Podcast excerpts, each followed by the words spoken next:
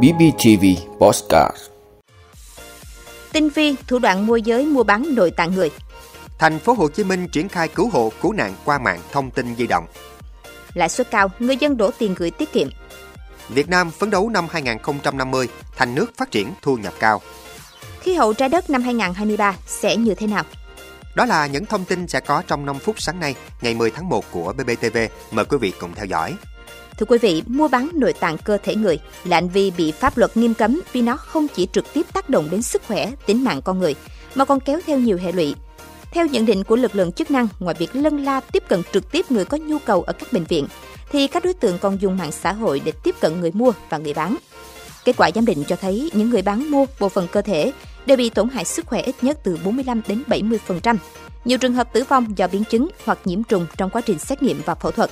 Nhiều người chỉ vì túng quẩn trong một thời điểm mà đã phải trả giá quá đắt bằng chính sức khỏe hoặc tính mạng của bản thân. Phó giáo sư tiến sĩ Hà Thị Hồng Lan, Học viện Cảnh sát Nhân dân cho biết, bản thân những người có nhu cầu mua bán nội tạng người chưa nắm rõ được quy trình, quy định của việc mua bán nội tạng. Họ cũng chưa có cơ hội tiếp cận với các cơ quan trực tiếp quản lý về vấn đề này. Chính vì thế, họ thường tìm đến các dịch vụ chui. Và vì là dịch vụ chui nên các đối tượng sẽ đưa ra một quy trình không chính thống, không đầy đủ và thậm chí là không đảm bảo an toàn. Từ đầu năm 2022 đến nay, Cục Cảnh sát Hình sự Bộ Công an đã triệt phá 3 vụ, bắt giữ 7 đối tượng có hành vi môi giới, mua bán nội tạng cơ thể người. Hoạt động cấy ghép tạng được coi là hợp pháp, nhân đạo khi tuân thủ theo các quy định tại Điều 4 Luật Hiến cấy ghép mô bộ phận cơ thể người. Đó là hoàn toàn tự nguyện, hoàn toàn vì mục đích nhân đạo chữa bệnh, cứu sống người bệnh, phục vụ nghiên cứu khoa học, giảng dạy, tuyệt đối không vì mục đích thương mại, trục lợi. Thưa quý vị, bắt đầu từ ngày hôm nay, ngày 10 tháng 1, thành phố Hồ Chí Minh sẽ triển khai quy trình cứu hộ cứu nạn qua mạng thông tin di động. Theo quy trình vừa được Ủy ban nhân dân thành phố Hồ Chí Minh ban hành thì trong vòng 15 phút kể từ khi nhận được yêu cầu, nhà cung cấp dịch vụ viễn thông tại thành phố Hồ Chí Minh phải cung cấp thông tin định vị thuê bao di động để phục vụ công tác cứu hộ cứu nạn. Các cuộc gọi yêu cầu cứu nạn cứu hộ qua các tổng đài điện thoại 113, 114, 115 Nhân viên trực tổng đài sẽ chuyển tiếp thông tin cuộc gọi đến công an thành phố Hồ Chí Minh theo tổng đài điện thoại 114. Sau khi tiếp nhận, công an thành phố Hồ Chí Minh phân tích xử lý thông tin được cung cấp trên để triển khai lực lượng. Đồng thời, báo cáo kịp thời chính xác tình hình cho ban chỉ huy phòng chống dân sự, phòng chống thiên tai và tìm kiếm cứu nạn thành phố Hồ Chí Minh, gọi tắt là ban chỉ huy và các cơ quan đơn vị có liên quan đến công tác cứu nạn cứu hộ. Đáng chú ý, thành phố Hồ Chí Minh cũng cho phép định vị thuê bao di động ở một số trường hợp cần thiết.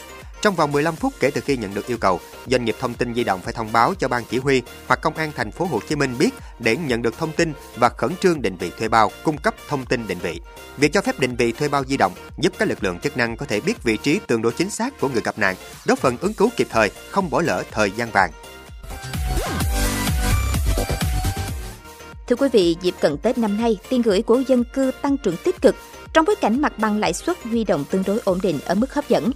9,5% một năm là mức lãi suất huy động cao nhất được nhiều ngân hàng niêm yết hiện nay.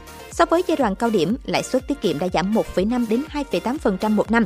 Mặt bằng ổn định ở mức tương đối hấp dẫn là lý do nhiều người quyết định gửi tiết kiệm kỳ hạn dài thay vì chờ đợi kỳ vọng lãi suất sẽ còn tăng cao. Từ cuối quý 3 năm 2022, sau khi ngân hàng nhà nước tăng lãi suất điều hành, tiền gửi tại hệ thống liên tục tăng trưởng dương qua các tháng. Tính riêng trên địa bàn thành phố Hồ Chí Minh, tiền gửi cư dân đã đạt mức tăng trưởng tích cực 9,3% so với mức tăng trưởng huy động vốn chung khoảng 6%.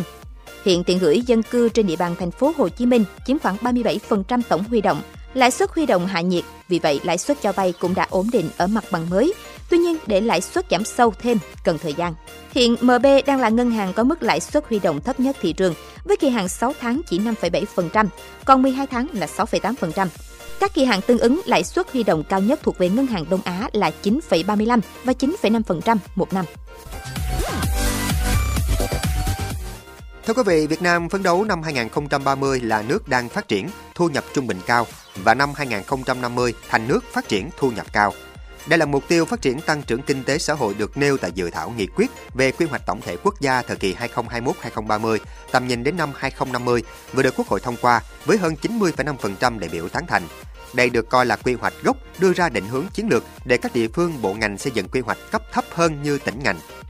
Theo nghị quyết, Việt Nam phấn đấu tới năm 2030 là nước đang phát triển có công nghiệp hiện đại, thu nhập trung bình cao, Tốc độ tăng trưởng GDP bình quân đạt khoảng 7% một năm trong năm 2021-2030.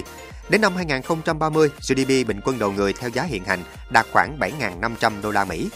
Đến năm 2050, Việt Nam sẽ là nước phát triển thu nhập cao, nền kinh tế vận hành theo phương thức của kinh tế số, kinh tế xanh, kinh tế tuần hoàn. Khoa học công nghệ và đổi mới sáng tạo là động lực tăng trưởng chủ yếu. Việt Nam thuộc nhóm các nước công nghiệp phát triển hàng đầu khu vực châu Á, là một trung tâm tài chính khu vực và quốc tế, trở thành quốc gia biển mạnh, một trung tâm kinh tế biển của khu vực châu Á Thái Bình Dương. Ở giai đoạn này, dự báo tốc độ tăng trưởng tổng sản phẩm trong nước GDP bình quân từ 6,5 đến 7,5% một năm. Đến năm 2050, GDP bình quân đầu người khoảng từ 27.000 đến 32.000 đô la Mỹ. Tỷ lệ đô thị hóa đến năm 2050 đạt từ 70 đến 75%. Quý vị, năm 2022, thế giới đã chứng kiến những thảm họa tự nhiên và thiên tai diễn ra tại nhiều quốc gia với mức độ nghiêm trọng chưa từng thấy. Những trận bão tuyết kinh hoàng hoành hành ở nước Mỹ, lũ lụt tàn khốc, hạn hán, những cơn bão như ngày tận thế và mực nước biển liên tục dâng cao trong năm qua đã khiến người dân nhiều nước trong đó có Mỹ, Pakistan, Italy và vùng sừng châu Phi khốn khổ.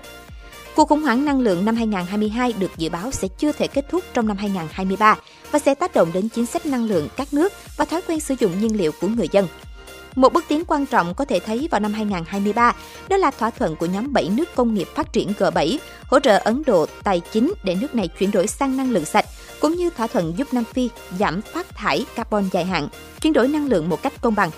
Ngoài ra, vẫn còn một hy vọng cải thiện tình trạng biến đổi khí hậu tại Brazil, quốc gia cũng từng hứng chịu nhiều thiệt hại người và của do mưa lũ và lở đất trong năm qua. Hội nghị COP28 dự kiến diễn ra vào tháng 11 năm nay tại các tiểu vương quốc Ả Rập Thống Nhất. Từ giờ tới lúc đó, các nhà khoa học hy vọng rằng các quốc gia có thể thống nhất việc giảm tiêu thụ nhiên liệu hóa thạch, một trong những nhân tố gây phát thải khí nhà kính chính trên toàn cầu. Vấn đề đã không thể đạt được đồng thuận trong COP27 vừa qua tại Ai Cập. Và khi các quốc gia chưa có biện pháp triệt để để giảm khí thải nhà kính, thì nguy cơ xảy ra các hiện tượng thời tiết cực đoan trong năm nay vẫn có thể xảy ra. Cảm ơn quý vị đã luôn ủng hộ các chương trình của Đài Phát thanh truyền hình và báo Bình Phước. Nếu có nhu cầu đăng thông tin quảng cáo ra vặt, quý khách hàng vui lòng liên hệ phòng dịch vụ quảng cáo phát hành số điện thoại 02713 887065.